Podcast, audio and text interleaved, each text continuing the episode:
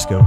Welcome to another episode of The Postscript, Living Faith Bible Institute's weekly podcast and YouTube series, where we interview pastors and professors from across the Living Faith Fellowship uh, about topics that range from ministry to theology and missions. And, and this week, we're going to be having a conversation with missionary James Fyffe.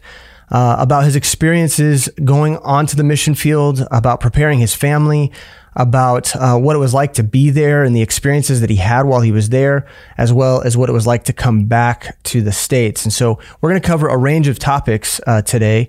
And, uh, and for those of you who are really interested in the mission field for yourself, this is going to be a particularly intriguing episode. But for all of us, we ought to be challenged to own the Great Commission for ourselves. And so I'm Pastor Brandon Briscoe, and this is Pastor Missionary James Fyffe. Welcome, man. Thanks. It's good to be here. I'm, I'm glad to have James and I go way back Way back.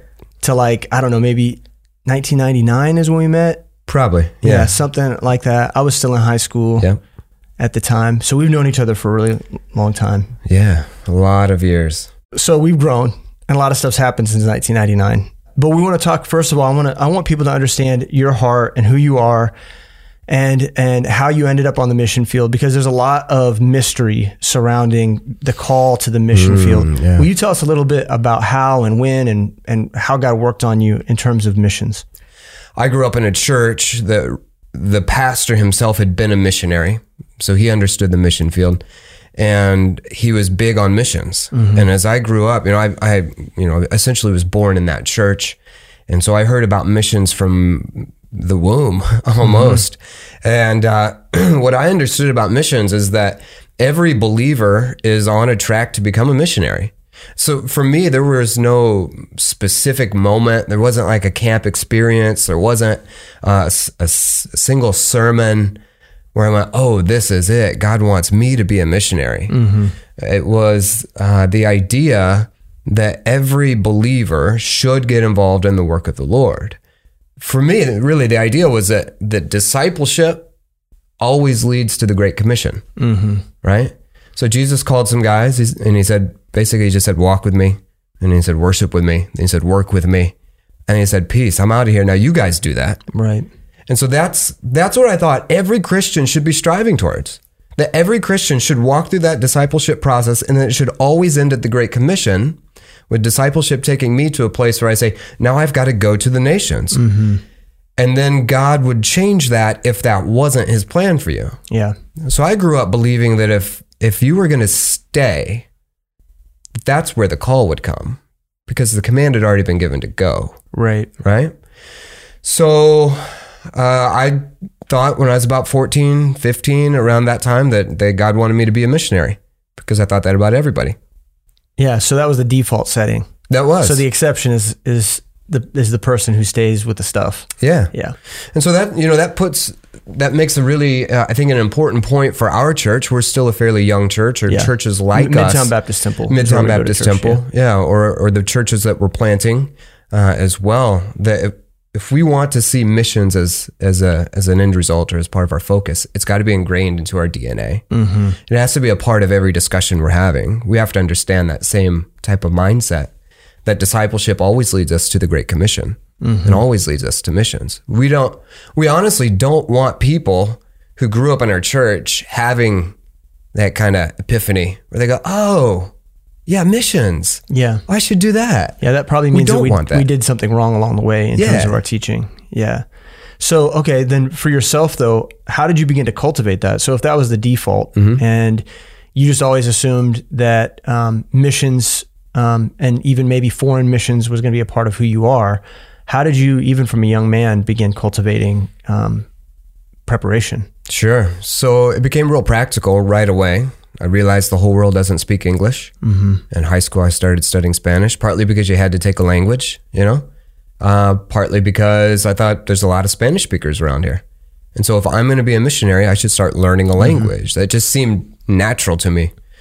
And so as, as I learned Spanish, I also started learning Spanish culture. I started finding ways to meet Spanish speakers. I started thinking, I should, well, I should use this. I should practice it. And so as I started getting around Spanish speaking people here in Kansas City, uh, it started opening up my eyes to how, one how much of the world is here, but it allowed me to interact with a lot of different cultures and a lot of different peoples, and that became the the beginning of some practical training and missions. So how do I talk to people of a different culture? How do I just be friends? How do I interact with people who don't think and believe like I do?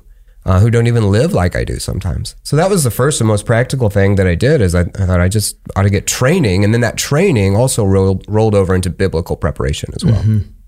So I like I rem- you're you're talking about you know kind of inundating yourself with with you know um, Latin or Hispanic culture, and I remember in college just being a because I'm just a stereotypical Midwest quasi urban suburban kid, watching you like just interacting with Spanish speakers was amazing to me because you were really interested in their culture and you went and you did the things that they did and you ate the way that they ate and uh, and uh, and I was really intrigued by that. I, I remember that um, that actually uh, you used to go salsa dancing a lot Yeah. and you used to always convince me to go and I just refused. Yeah, So I would fall asleep on your couch. So you go out Right. salsa dancing. yeah. So I didn't actually convince you.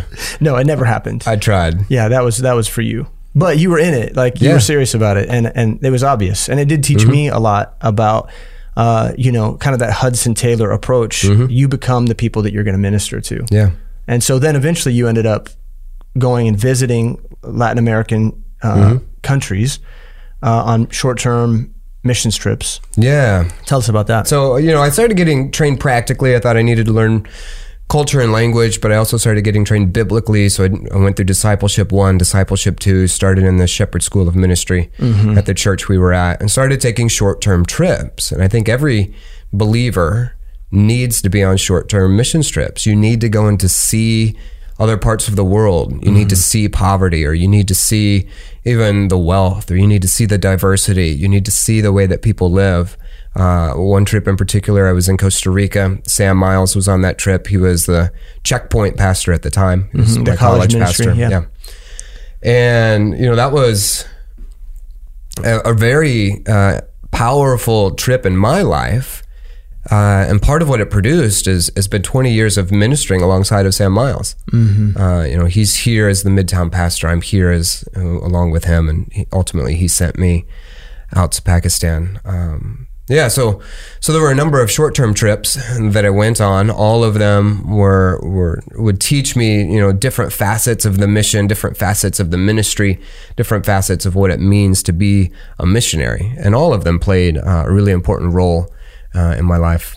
And then ultimately leading up to kind of a, a midterm uh, length, a year and a half, where I where I moved to El Salvador, partnered up with Jim and Kathy Mell. They had already planted a church, needed some help um, training some some leaders, doing student ministry, which is what I had been doing at that time in our home How- church. How, how old were you at that time when you went to I was uh, 23. okay.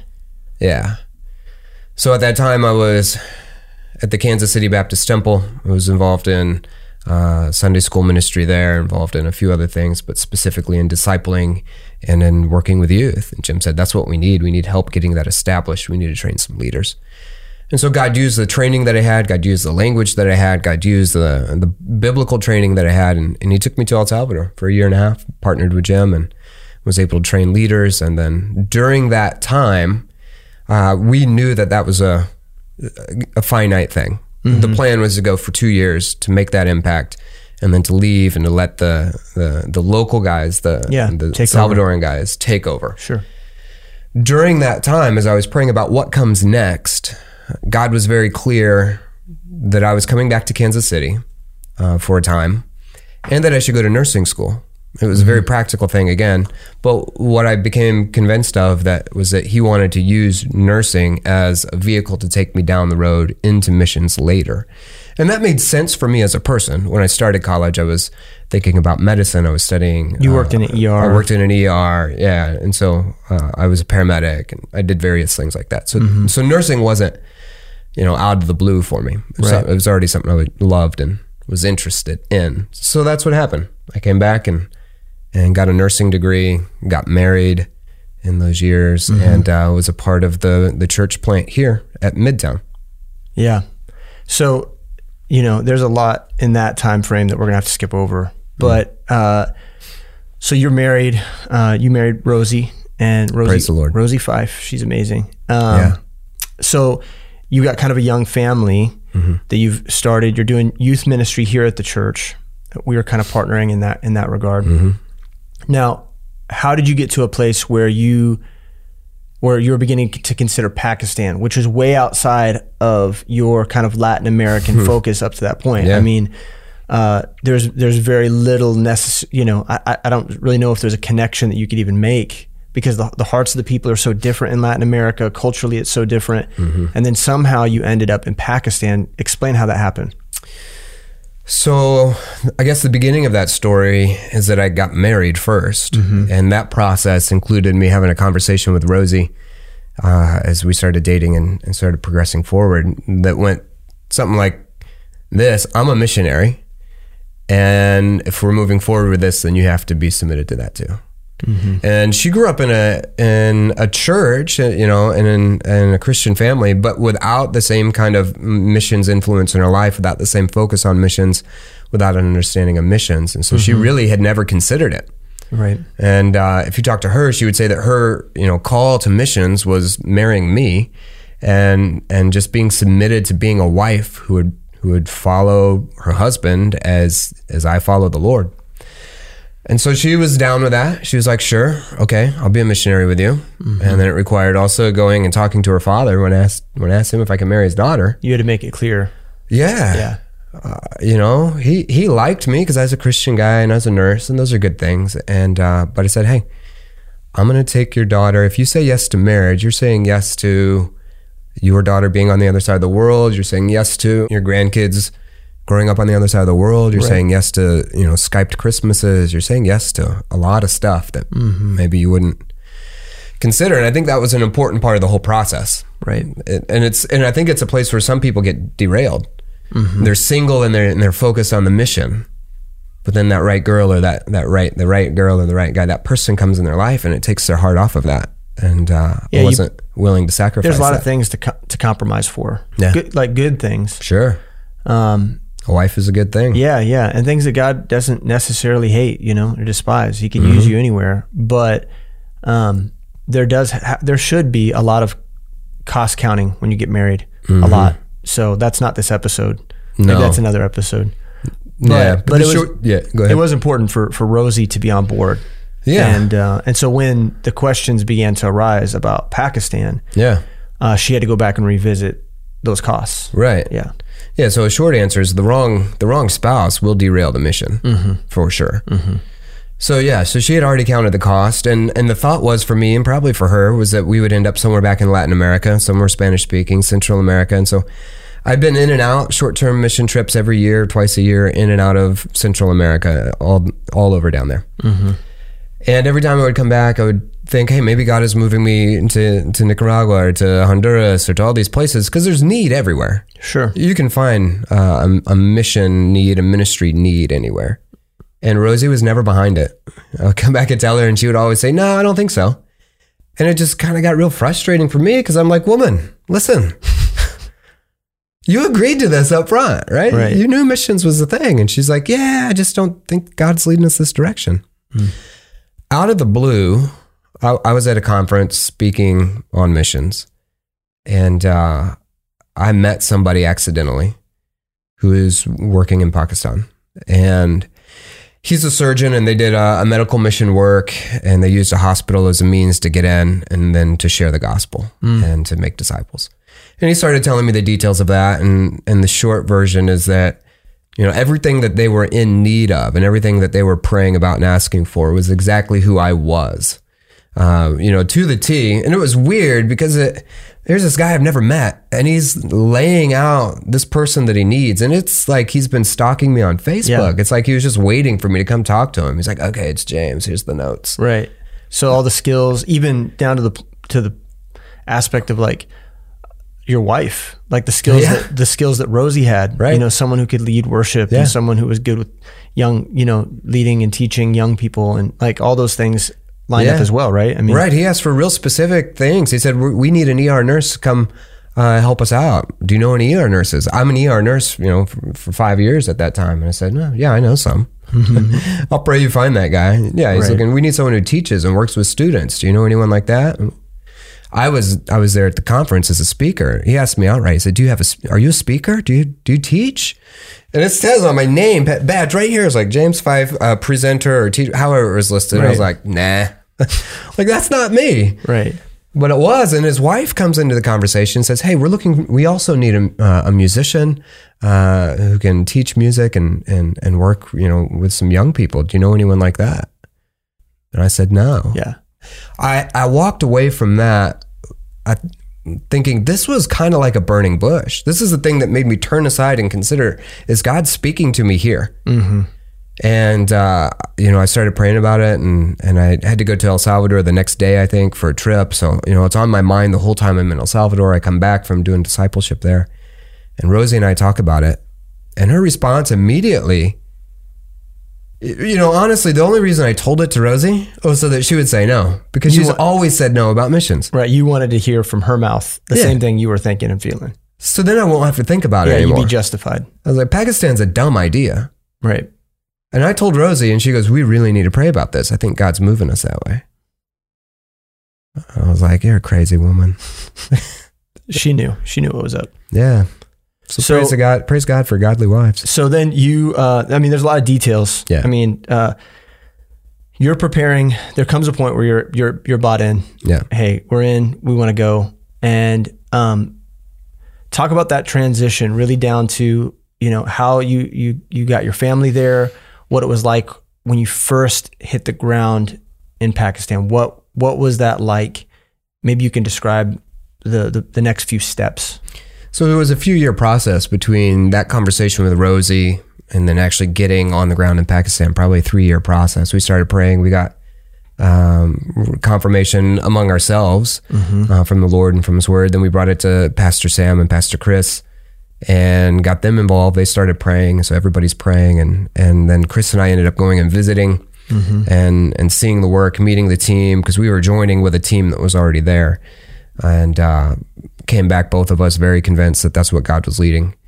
And at the same time as I was away, Rosie didn't go on that trip. She was here. She was Right. she's praying through it. She's under greater persecution than me. She's got a busted ankle and, and babies to haul around our house. But she, I came back and she was at peace with it and convinced that that's what God would do. And so, you know, then you start the process of uh, of of raising funds and getting churches behind you and getting prayer support. And so there's a long process there.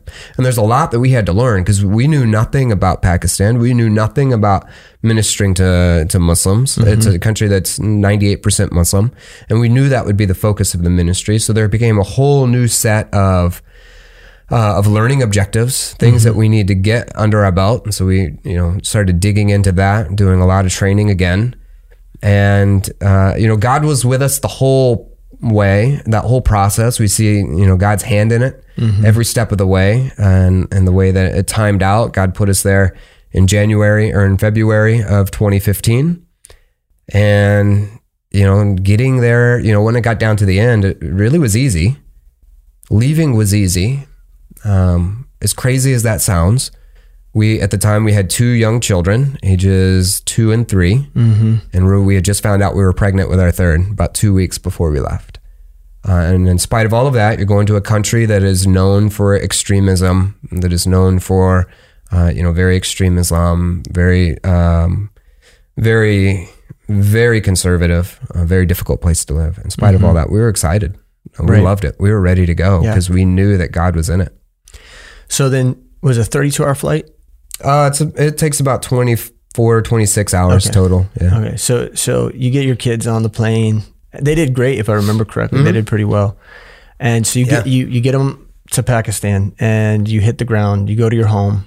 Uh, what were the first things that sunk in as you as you started living life? Maybe over the first couple months. What were, what were some of the things that you realized almost immediately that that contradicted uh, previous perspectives?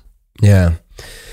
So I don't think this is a surprise that the general perception of Islam, uh, of Pakistan is not great, right? It's kind of terrorist and car bombs um, and and hatred. the The reality of Pakistan for for us was just the opposite of that. Uh, in general, Pakistanis are are very loving, very hospitable, very welcoming, very uh, family oriented. Uh, if I went out into the market, even with you know two weeks, two months of language school under my belt, hardly an ability to do anything. Every person there was very kind, uh, were, would help me out, would teach me uh, stuff. I'm trying to buy fruits and vegetables, and and they essentially they give me all the fruits and vegetables that I point at, and I just put a pile of money in my hand, and I have to trust them to take what's honest because I I couldn't even you know I'm there for days and nobody who I got to eat Yeah. And uh, you know, and they would take the money and not all of it, and and just very honest and, and willing to help. Uh, I would go to the market and I would come back with you know five new friends because every person there wanted to sit down, drink tea, get to know me, have a conversation. Um, So is it in that in that way? Is it a slow culture? They're not in any in any hurry, or Oh, yeah. Yeah. So Rosie would send me to the market to get uh, onions and garlic, whatever, for Right. dinner. She'd send me out at three o'clock, say, "Hey, go grab these things and come back." I'd come back at seven, and she'd go, "What happened? Where have you been? Uh, you missed dinner. I've been worried about you." And uh, as you're learning the culture, I, I go, "Well, you know, I, the guy who sells tomatoes wanted to drink t- some chai, some tea, so we drank chi- tea and we talked for half an hour." And then the guy who sells the onions, he wanted to drink tea. And so we talked for two hours.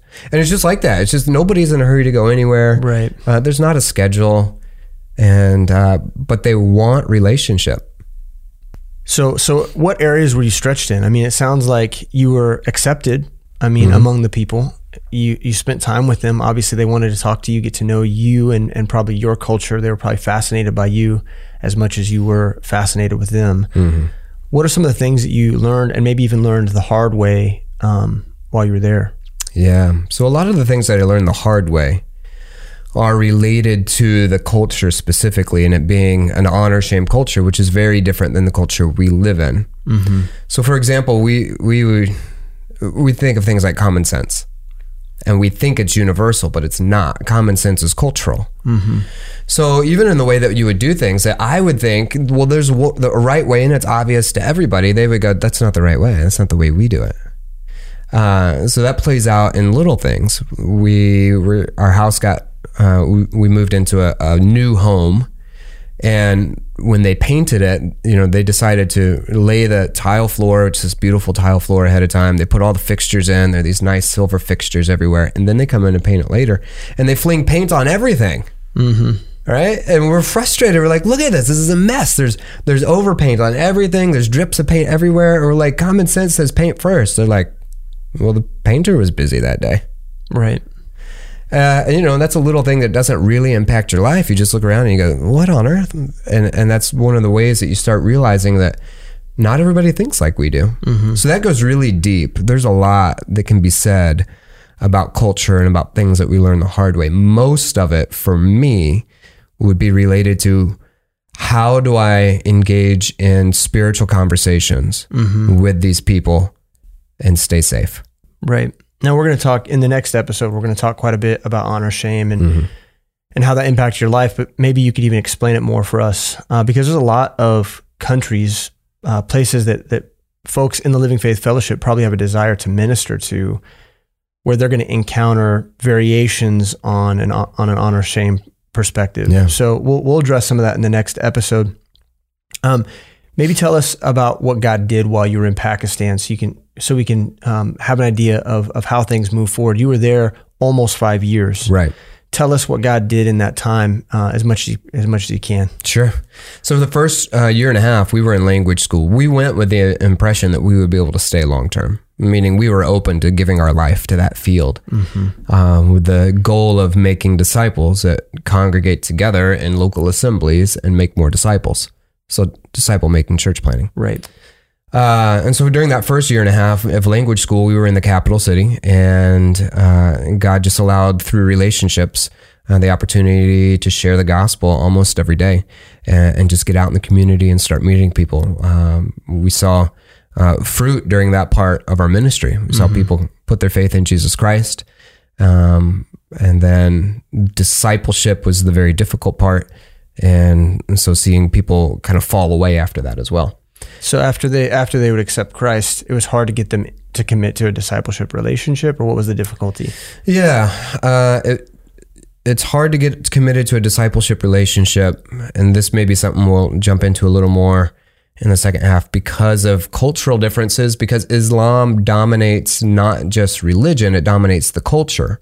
So there is a right way to think. There's a right way to interact with God that's already ingrained into their minds, which is uh, contradictory to what God Himself says. So the idea of studying the Word, Right. the idea of personal relationship, uh, the idea of uh, comparing Scripture with Scripture, Yeah. none of that exists. because it's like a it's a passive law based society, Yeah, and so they bring that to their Christianity Mm-hmm. if they if they accept Christ. They, That perspective stays with them. It's hard to get Mm-hmm. past it. Mm. And so that's one of the hard cultural things that you deal with, as you were just talking about. How, so how do you break 20, 30, 40 years of that culture that that person has grown up in and, and all of their perceptions of God, even if they accept the, uh, the theologies that are different. But then you have the just the pragmatic portion of daily living that still is is a very big obstacle. So after that, we moved. Uh, we joined the team that we went to minister with. There was a, a hospital that was planted about 50 years before we got there by missionaries. That's been a way for missionaries to come into the country. Uh, when it started, there was no hospital in that area, so it provided a very practical physical need for the country, uh, serving the poor and giving health care. Uh, so all the missionaries, all the staff that comes in to help with that are mission are Christians from all over the world. Most of the staff who worked there were Pakistani Christians. So you had, uh, Which is again, that's a very small number of, of people, yeah, Pakistani Christians, two and a half percent of the total population.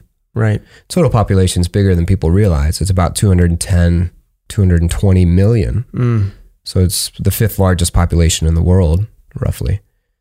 So it's a big. It's, there's a lot of people there. Right. Um, anyway, so you know, in sheer numbers, there's still a decent number of Christians, but percentage-wise, it's you know Yeah. two to three percent. So we joined with that ministry, um, and that gave an opportunity to interact with a lot of people every day. So evangelism there was easy because I could sit down and talk to people about their their their health needs, and that could extend over into not just your physical pain, but your your emotional needs, your spiritual needs. We could talk, you know, th- about people as as a whole being, as being a body and a soul as well. And mm-hmm. people loved it. Honestly, it's easy to have religious conversations with Muslims because they're religious people. Right. They want religious conversation. And so the ministry there was the same. It was evangelism and then making disciples. I spent half my time at the hospital. I spent half my time at my home, which was separated from the hospital by about 30 minutes, uh, with a goal of reaching my local community. Um, so I'd spent spend my mornings, early mornings, you know, just prayer walking, and then the later part of the day getting back into that part of the neighborhood and, and meeting people and and sharing the gospel and uh, and it's hard, slow, slow ministry. Mm-hmm. Um, I myself, that I know of, saw zero fruit in that half of our time there. Our team as a whole was still leading people to the Lord, uh, and that's maybe one of the benefits of being in a team ministry like that. Uh, I can share the gospel with a guy and a number of times. The doctor can too, another nurse can too, and eventually you see results from that. Right. Uh, so I can plant and Apollos can water, and, and God will give the increase as He sees fit, and that's uh, a great thing. And it also changes the perspective from for missionaries and mission support at some level, because the expectation is you write these letters home and and you put on, you know, you say, oh yeah, X number of people were at church, or X number of people came to Christ, and Right. and as a missionary and as a support team, you think those are the things we want to hear Sure. and it's almost like uh, you know you're paying for results type of idea. Yeah. Which Oh. again is very American. Very American. yeah, you this missionary is producing a lot of fruit. Is our let's let's invest out? him in Yeah. him more. Right. And I'm writing home going, oh, you know, I talked to twelve different people about the gospel this week, and then Americans go, did anyone accept Christ? No, not yet. Mm-hmm.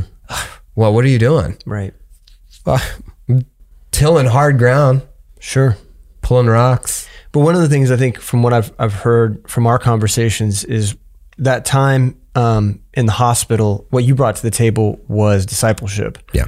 So what people didn't have, you know, you you may not have had a lot of fruit in terms of souls in that time period, but but those Christians that were there and young and immature uh, were were able uh, to get a foundation because you spent time discipling them in God's word and introducing them to them to that concept of discipleship. Yeah. So the other half of the ministry we were doing outside of the evangelism and trying to begin a work was that we did partner with a local church and uh, started teaching how to study the Bible, started teaching discipleship to the pastor and to his leadership team, to his elders. Mm-hmm. Uh, got involved. That pastor himself is is very evangelical, but also uh, education driven. So he had started an institute, a Bible institute, oh. to train Pakistani Christians in uh, evangelism and hermeneutic and homiletics and, and all kinds of similar to what we do. Sure. Just a shorter version of that. Yeah. And so I got to partner with them in, in equipping the Pakistani believers to make disciples. Uh, of of Pakistanis, and that itself, you know, again with culture, brought a lot of challenges. Uh, you know, one one unique challenge uh, was that some of the elders in that church were illiterate. Hmm. Right? So, how do you do Bible study with someone who can't read? Right. Because we know the emphasis that we put on reading the scripture. You read daily. Yeah. This guy can't read. He's an elder in a church, too. He loves God. He has a heart for God. He's still, you know, praise God for audio technology. He gets mm-hmm. the Bible, but that makes it tough to study. Yeah. That's that's really interesting. Mm-hmm. So uh, you discipled a few young men. Mm-hmm. That all got interrupted, though. What, tell us what happened uh, that, that led you to coming home. Yeah. So that interruption was um, the culmination of a long process. We got we went on a one year visa, and that visa would would have been renewed year by year. It was the, mm-hmm. the way that things had been working up until our arrival. At the end of our first year, we re- applied for a new visa, and it was denied. Uh, initially, we were told we had to leave the country uh, after that first year. We were able to appeal that, and they said it's a six. The appeal process will take up to six weeks. At the end of that time, we will either uphold your uh, denied visa and send you home. So that would have been in 2016, or we will give you a visa. Uh, that process went on until July of 2019. So that's what six weeks mean. You talked about slow culture. Mm-hmm. six weeks was uh, January 2016 to July 2019. That's six weeks. Yeah. Um, so, so, you didn't have an answer. You, things were kind of up in the air. You just continued to minister as though mm-hmm. you were going to stay. Yeah. Yeah. So we didn't have a visa for the next three years that we lived there. Uh, but God allowed us to stay in the country, and, the, and and the government allowed us to stay in the country as long as that appeal was in process. Mm-hmm. And so we took the mindset that every day that God keeps us here is by his grace and he has a, a work for us to do. And our belief was we will focus 100% on this work until God revokes our visa and kicks us out. We said God has to kick us out and then we'll leave. Mm-hmm. And that day came. Um, some local authorities, police showed up at the hospital one day and they said, uh, We're going to take James and then two other, two female doctors that were Americans also. They said, We're going to take the three of them to jail today and I was uh, that was my day off. Praise the Lord, I wasn't at the hospital, mm. so I didn't go to jail. And since the only people that were there were two females, they ended up not taking them either. I think God planned that in His sovereignty, knowing that if I was there, it makes it a lot easier for them to kind of haul off a, a man to jail. Right. Uh, internationally, it doesn't look good to throw two women in jail, mm-hmm. foreign women. Uh, so the next day, I went to the hospital. And the our, our team leader was a, an American missionary. He said, "Hey, they may come back today and take you to jail." And I said, "Maybe I should go home. Like maybe maybe I should hide or something." He goes, "No, no, no, no, no. Just just just keep working. Just see your patients. It'll be fine. God's got it. And if they come to take you to jail, I'll go to jail with you." Hmm. Cool, cool, bro. That's so cool. So cool, bro. Except we're still in jail except, in Pakistan. Right. Except we're not cool. Right. Like, uh, that's nice. I appreciate your heart. And I love that man dearly. Yeah, yeah. And I know what he was saying. And it would have been, it's great to have Silas in jail with you or yeah, somebody else. Sure. But it's still jail in Pakistan. Yeah. at the end of the day. Right. They didn't come back that day. They came back and they brought a letter. It said, if James, if you're not out of the country in two weeks, we'll put you in jail mm-hmm. on the 15th day. And uh, we took that as very clear answer to our prayers yeah. that God was kicking us out of the country. And it was, you know, it was it was honest on their part. They decided that we we're not going to renew our visa, and so they had every right. We didn't have a visa to be in that country, mm-hmm. and uh, it took us, you know, 13 days to pack up, sell everything we had, and uh, and then move which was the country. Exceptionally hard. Yeah. I mean, listening to Rosie talk about it, I mean, she was just getting a rhythm Yeah. to life, you know. Um, maybe tell us a little bit about what that transition back was like. And I mean, I imagine it was almost like tearing off a band aid. Yeah, yeah. It, I I said earlier, moving there was easy. Moving back was hard, and that in the minds of most people doesn't make sense. But when you've thought uh, that you were going to give your life to a people and to a work in a specific place, you've invested so many hours and and sweat and tears into learning a language hmm. and to getting a culture and to building relationships. And you're right, we had just finally felt like we were get, got the rhythms and we're gaining traction. The the Bible study with elders is going good. Uh, outreach to a few men is going good. We'd even started making a plan for some uh, Midtown folks to come. We had a conference set up. Uh, the pastor uh, said, "You know, I've got a, I've got 75 pastors that want this."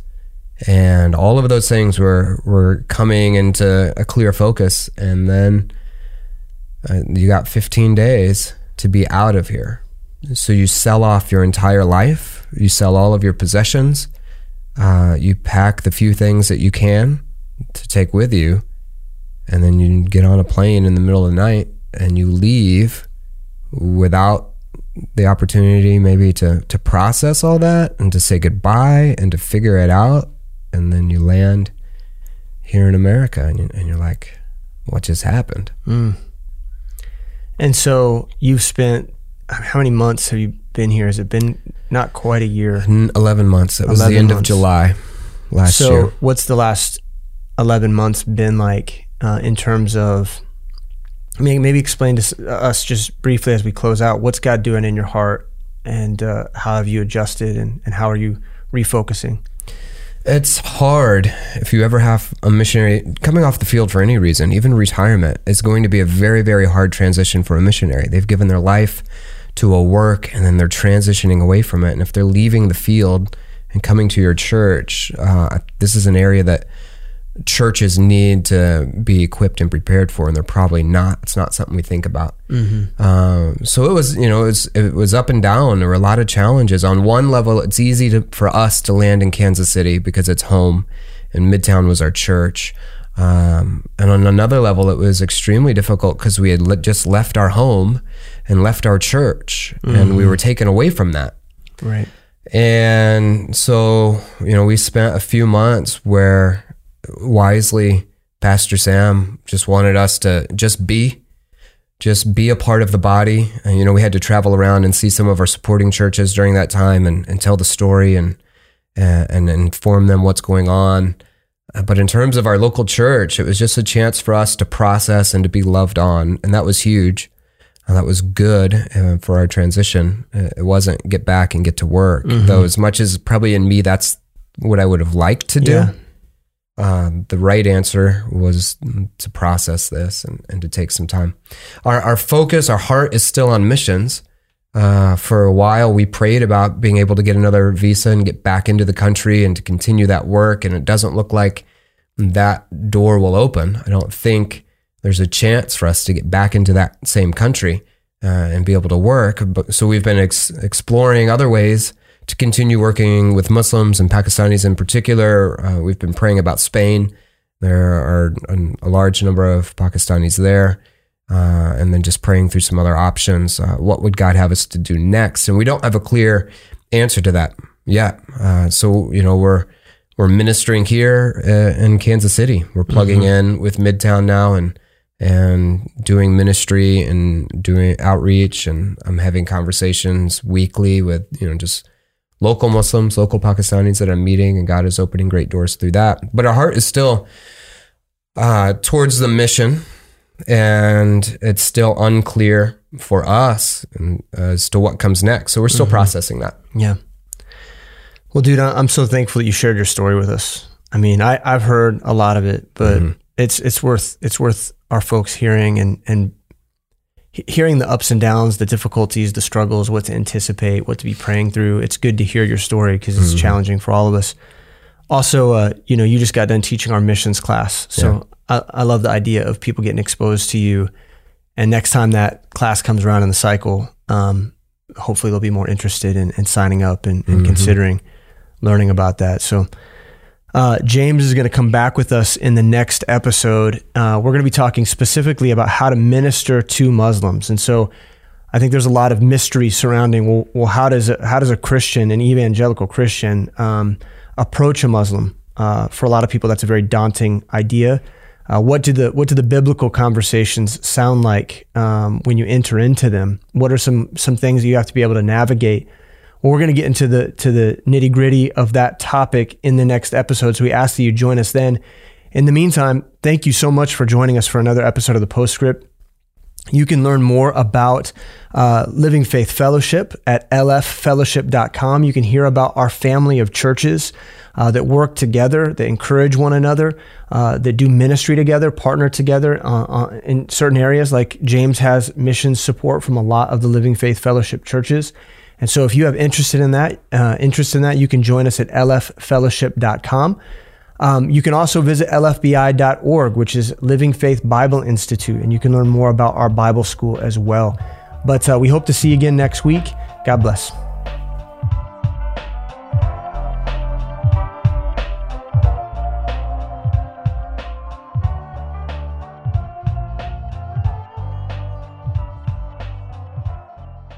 Hey everyone, my name is Kale Horvath, and I'm a pastor and missionary to the country of Hungary. I've got a new project for you that will be coming out this summer. It's a brand new podcast called Missionary Roundtable. I'll be interviewing pastors and missionaries from all around the world, discussing different facets and parts of the Great Commission and international missions. The first episode comes out Wednesday, June 3rd, and they will air every Wednesday morning throughout the summer until the season finale sometime in August. So, we'll see you in June.